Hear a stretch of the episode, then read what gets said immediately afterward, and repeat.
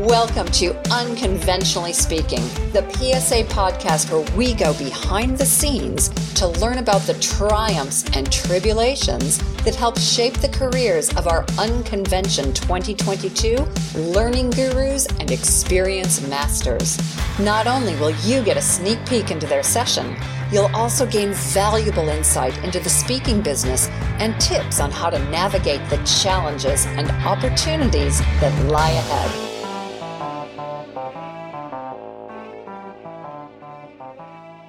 Hi, this is Kim Seeling Smith, and I could not be more excited about today's guest. He really doesn't need a lot of introduction to the PSA community. He is the one, the only, Michael McQueen. But to be official, he would like to be introduced as a trend forecaster and multiple best-selling author. Michael, welcome to the podcast today. Thank you so much. Good to be able to spend some time with you. It's great to be able to spend some time with you, and I'm really looking forward to our conversation today. You and I know each other. Obviously, we've known each other for a number of years through PSA, but there are some things that we don't know about you, in particularly keen to learn about you. And the first question that I have is, you know, as speakers, we're asked to provide show reels, and I'd like you to provide us with your verbal show reel. What do you normally speak on, and what wows your audience, for those of you who don't know you?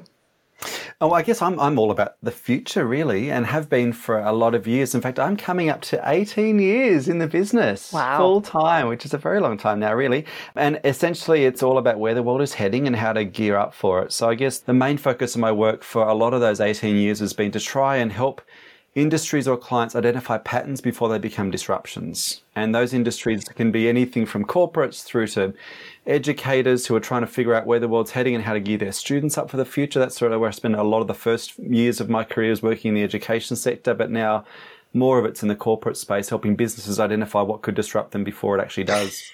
Yes, disruption seems to be the word of the day. I know that you feel the same way that I do, that COVID is hopefully the most significant disruption of this decade, but certainly won't be the last. Well, I think that's it. And what's interesting right now is there's so much happening around the world where there is that sense of uncertainty. I think we're all living in those very uncertain times, which is innately stressful. And so I think the challenge for all of us, and this is what I challenge and encourage clients with, is how do you have a posture of readiness for whatever's going to come? Because think about in the martial arts, there's a posture you need to hold in order to be ready for the punch or the kick that's going to come out of left field. And in the same way, many of us are sort of going to brace for what could come next. And it could be any number of things. And it's not just the professional stuff. It's things that happen in our personal lives that no one can foresee, that are desperately unfair. And like, we've all got that stuff happening in our families and in our community. So like, how do we make sure we've got that posture of preparedness and readiness? And some of that is about having a strategy that's sort of future fit.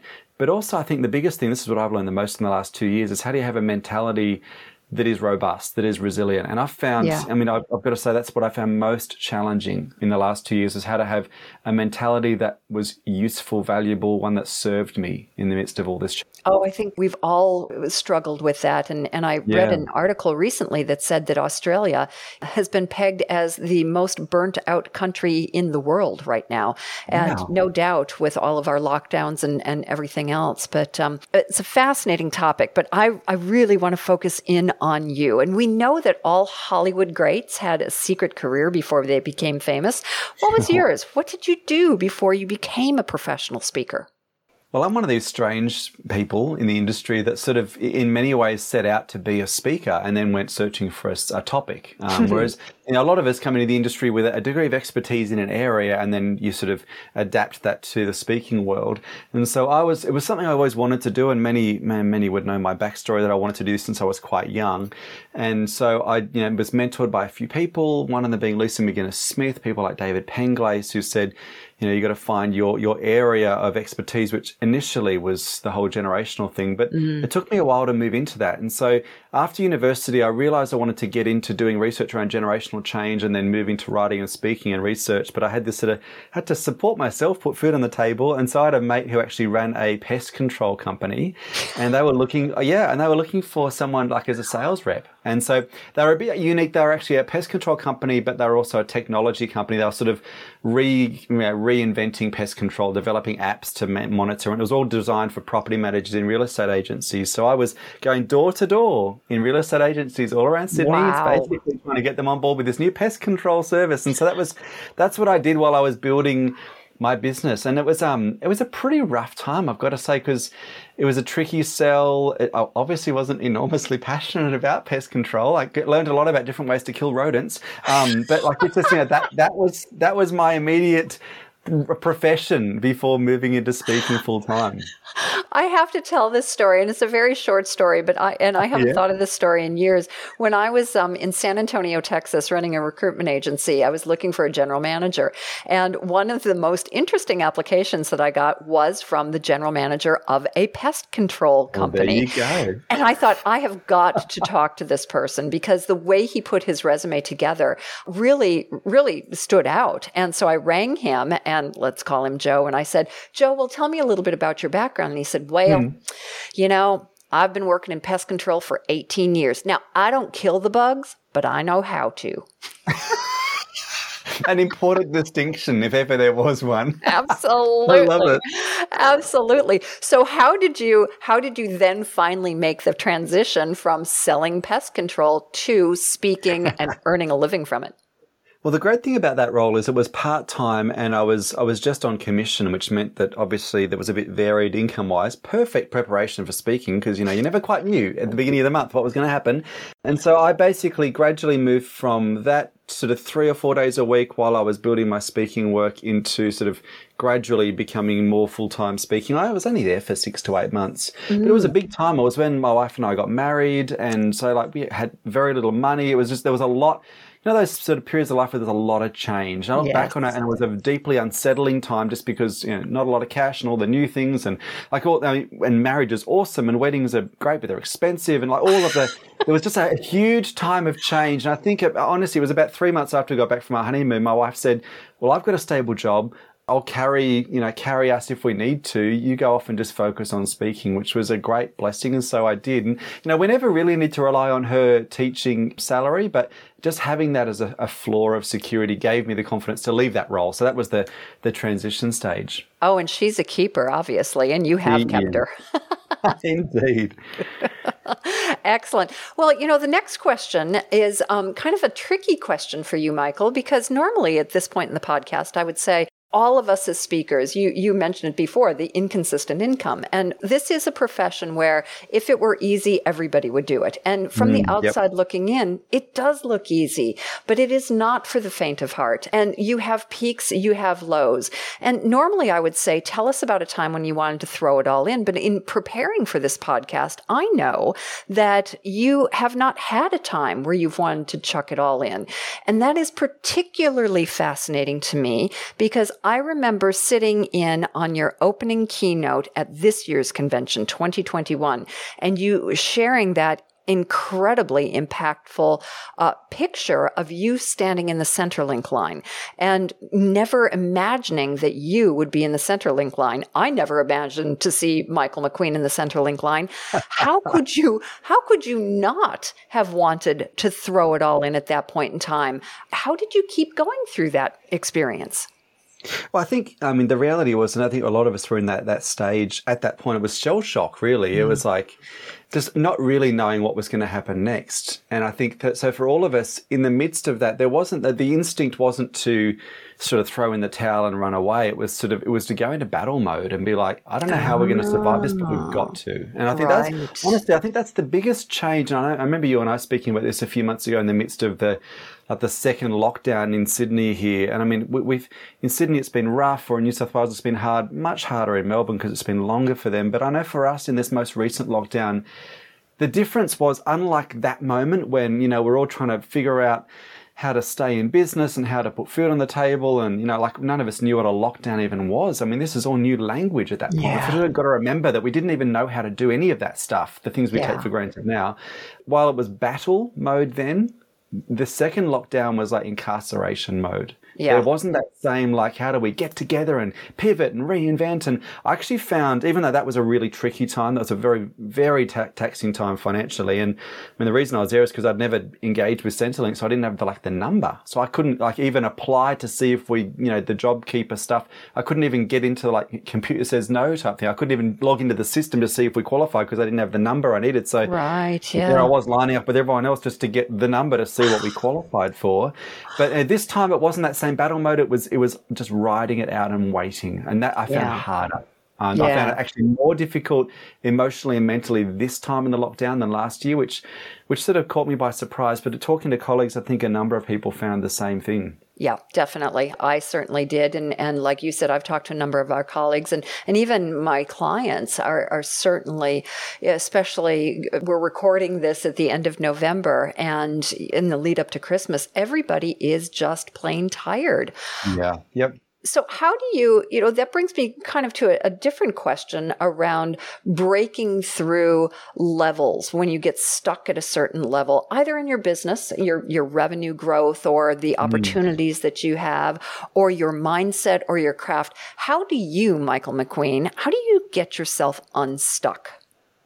Well, I remember probably the most stuck place I was would have been probably around 2010, 2011. And at that point, I'd spent 7 years focusing on generational change as a topic. So I'd written a couple of books about how to bridge the generation gap and engage with millennials or Gen Y, as we call them at that point. Yes. And that had worked an absolute treat. I'd built a really solid business. I don't know what we were turning over per year. Maybe it was $150,000 to $250,000 a year in revenue. And it was going great, but I knew that I needed to reinvent myself. And so, early on, probably about 4 or 5 years into that, I'm like, okay, what's the next topic? And so I started working on that, and I just I couldn't quite figure it out. And my thought was, what if the next topic was about, instead of just bridging the generation gap and engaging with young people, it's like, how do we focus on equipping the next generation, and how can older generations leave a legacy and pass on their wisdom, and the whole thing about succession planning. And I thought that could be a useful, logical next step topic-wise. And I honestly worked in a book around leaving a legacy and succession planning for 2.5 years, and it just was not clicking. And I remember we went on holiday with some friends. We were in Europe, and it was funny. I was just so miserable toward the end of this holiday because I knew I had to come home. And I'm going, that sense of, I've only ever had it once, a acute sense of I don't want to go back to life because I feel like I'm so stuck. And I just don't know what to do next. And I remember shortly after getting back from that, I was speaking at a conference in Yeppoon up near Rockhampton. And I remember vividly working on this book. And at the time, the structure of the book was sort of leaving a legacy. I can't remember what the title was, but the idea was, the 3 battles you need to win if you're going to pass a legacy on that's going to help the next generation. The first was a battle for permanence, so creating something that lasts. The second was a battle for transference, something you can actually hand over and isn't just unique to you. And the third was the battle for relevance. How do you hand over something that's relevant to the next generation? As I'm working this book and just hitting my head against the wall, I sat back and I remember sitting in the room in Yeppoon, so stuck. And then looking at this section called Winning the Battle for Relevance and thought, I think that actually is a book in itself. So I pulled that out, the manuscript, sort of set it on its own in a brand new Word document, and it's almost like a baby that had been born, it just started breathing. I'm like, that's it. And so that honestly, that took probably 12 to 18 months to get to that point of really working on this book. And I've still got the manuscript for the legacy book sitting there somewhere. I don't know if I'll ever get back to it, but I was so stuck for so long, and I just had to keep chipping away at it until something clicked into place and it began to work. So that was an incredibly challenging time, but a really important time, because that book sort of recast me as a generational person to much of what I do today. Yeah, which really leads in well to our next question, which is how has your topic and or your target market, because you started speaking about generational differences and you started working with a lot in the educational world, and now you're a futurist. How did you make that transition? How did those topics evolve over the years? Well, it all looks very linear, doesn't it, when you look back in retrospect? Most things do. You look back and go, it just made perfect sense. It just naturally evolved. And it never looks like that when you're facing into it. But for me, the process, I guess, does have a linear, natural flow to it. So, I mean, from a generational perspective, I then looked at the whole theme of relevance, which was, how do you stay relevant as times change? And so it wasn't just like generational change, but what are the other things that can cause an organization to become less relevant or obsolete as time goes on? And we've just seen Kodak, file for bankruptcy. BlackBerry had fallen from greatness. Like, we're starting to see this happen in the marketplace. And so that was a natural pivot to look at not just generational change, but broadening the scope to look at technological change and regulatory change and market change. Like, what are the sort of shifts that can cause you to lose relevance if you're not careful? And so that then was the next sort of 3 to 5 years of content. And then the scope broadened a little bit more than that to look at, you know, for businesses that do manage to reinvent themselves and stay relevant over a long period of time, what's the thing they all have in common? And it's the ability to maintain momentum and that dynamism within an organization. So then I wrote a book about momentum and how to stay at the cutting edge over time. And then I shifted a bit and looked at consumer trends. And so I wrote a book about trust and how to maintain trust and affinity in the marketplace. And now the next one, the next book, I'm actually still almost at that point I was at in Yipoon where I'm working on this manuscript, and it's going to be a cracker. I know it is, but I just don't know how yet. I'm still not there. But it's this book is going to be the next one, which is about the changing people side of. Oh yes. Like, I'm really. I think the thing I'm increasingly intrigued by is why do rational people choose to adopt irrational positions, irrational beliefs, irrational perspectives, and how do you shift that? And so that's the next book is around how do you change obstinate and entrenched people. So that'll be the next sort of focus. And that is very, very topical, obviously, with all of the political divides that we see, certainly in my home country, the U.S., but even here in Australia.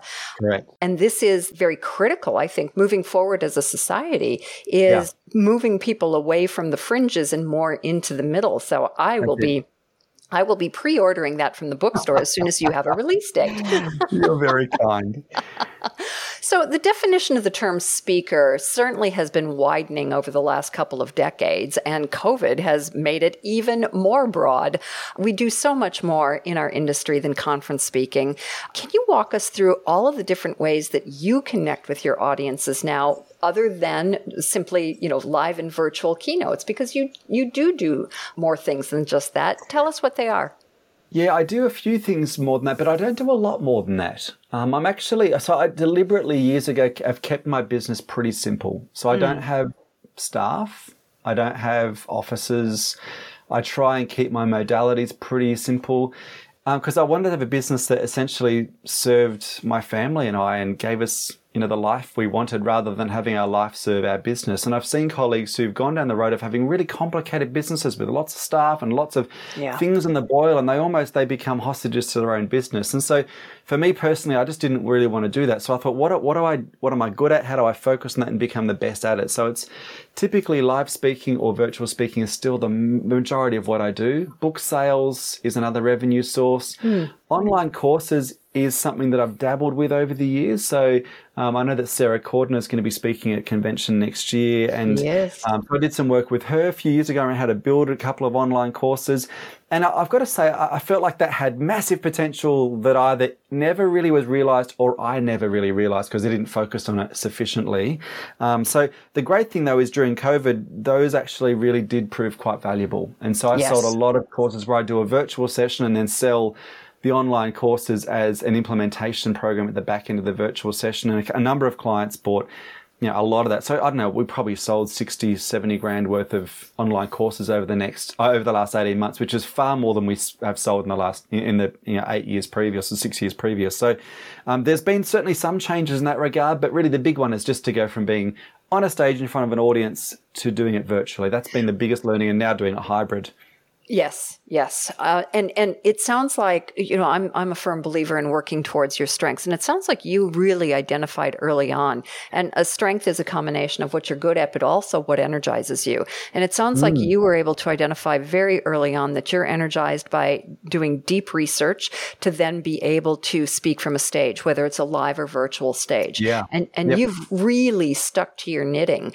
And it's pretty extraordinary in this world because most speakers are looking to diversify, but you have very deliberately set a path for yourself, which has worked out very, very well. What advice could you give to people who really, like yourself, don't necessarily want to diversify widely? How do you stick to that course in the face of all of these other voices telling you that you do need to diversify?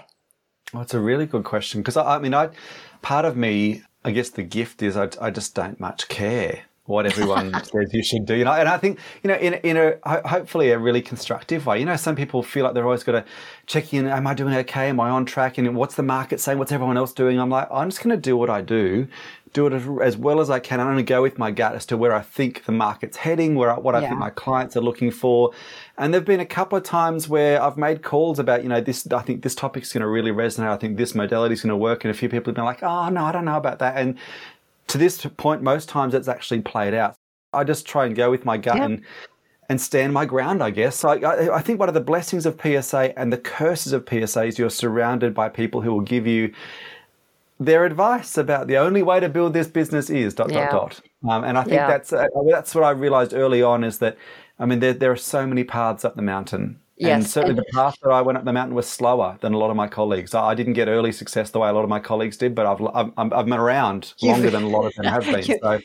You've more than made up for it. You certainly have. And I think that is one of the challenges, especially of convention. And one of the things that I'm grateful for is that having it in the format that we have it, we're going to be able to record all of the sessions. And so we've got 24 speakers plus tech sessions, plus Stoolies are doing something very, very unique. And you will get access to all of those recordings because it's so important to implement, even if you implement one idea, and you will have hundreds of ideas thrown at you, but even if you implement one idea, it can make such a tremendous change to your business.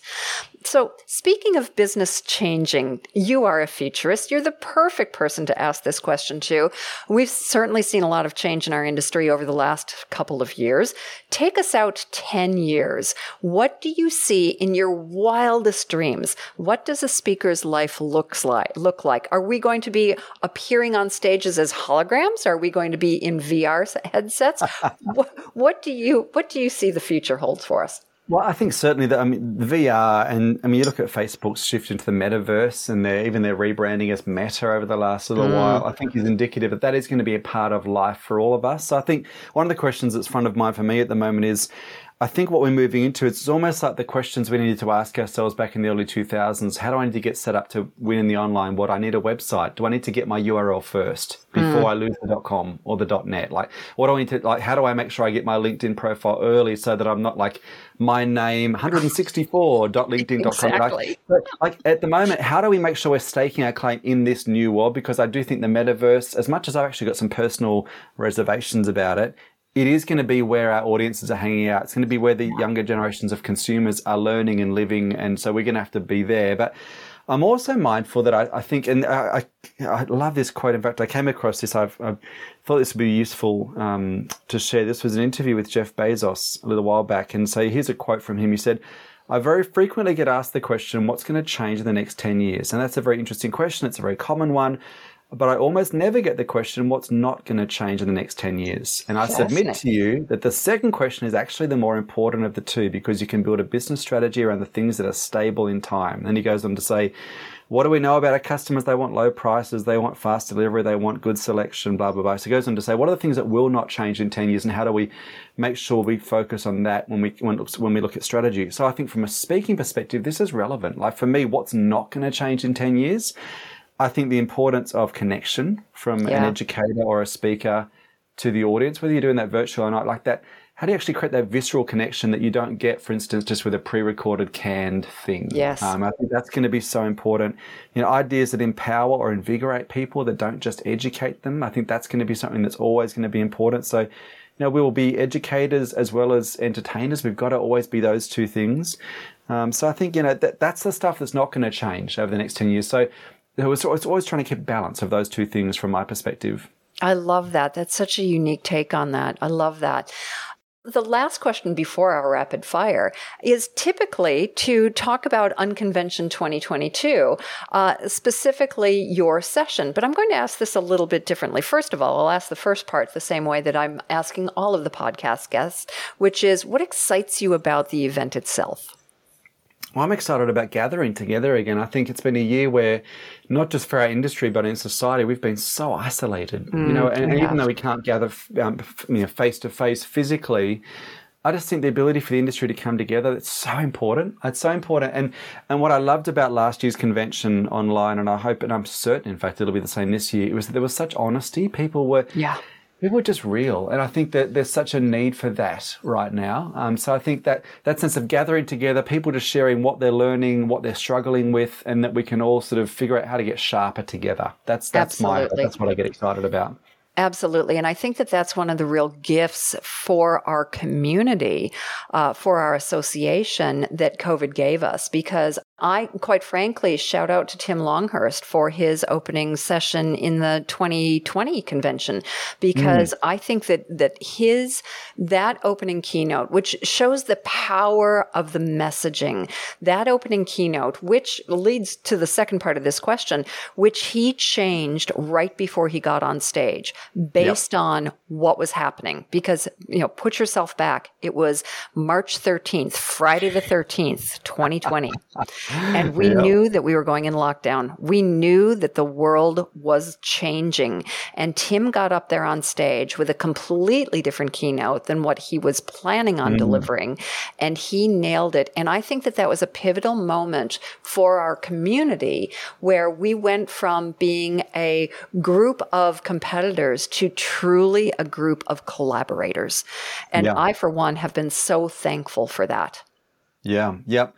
I think that's the beautiful thing about when PSA works well, and it tends to work beautifully most of the time. That's when it works its best, when there's that sense of just honesty and transparency. Yes, absolutely. When it really is a tribe. We often use that language, tribe. So I think that'll certainly shape the way I prepare my content. I mean, I've not finalized what I'm going to share yet, because at the moment, as you said, we're like late November at the moment. It'd be naive for me to lock in too much of what I'm going to share, because, at the moment, one of the things I'm struggling with clients, I don't know how many other listeners are finding this as well, but clients that, are often wanting pre-recorded content at the moment. They want it sort of 2 and 3 and 4 weeks out.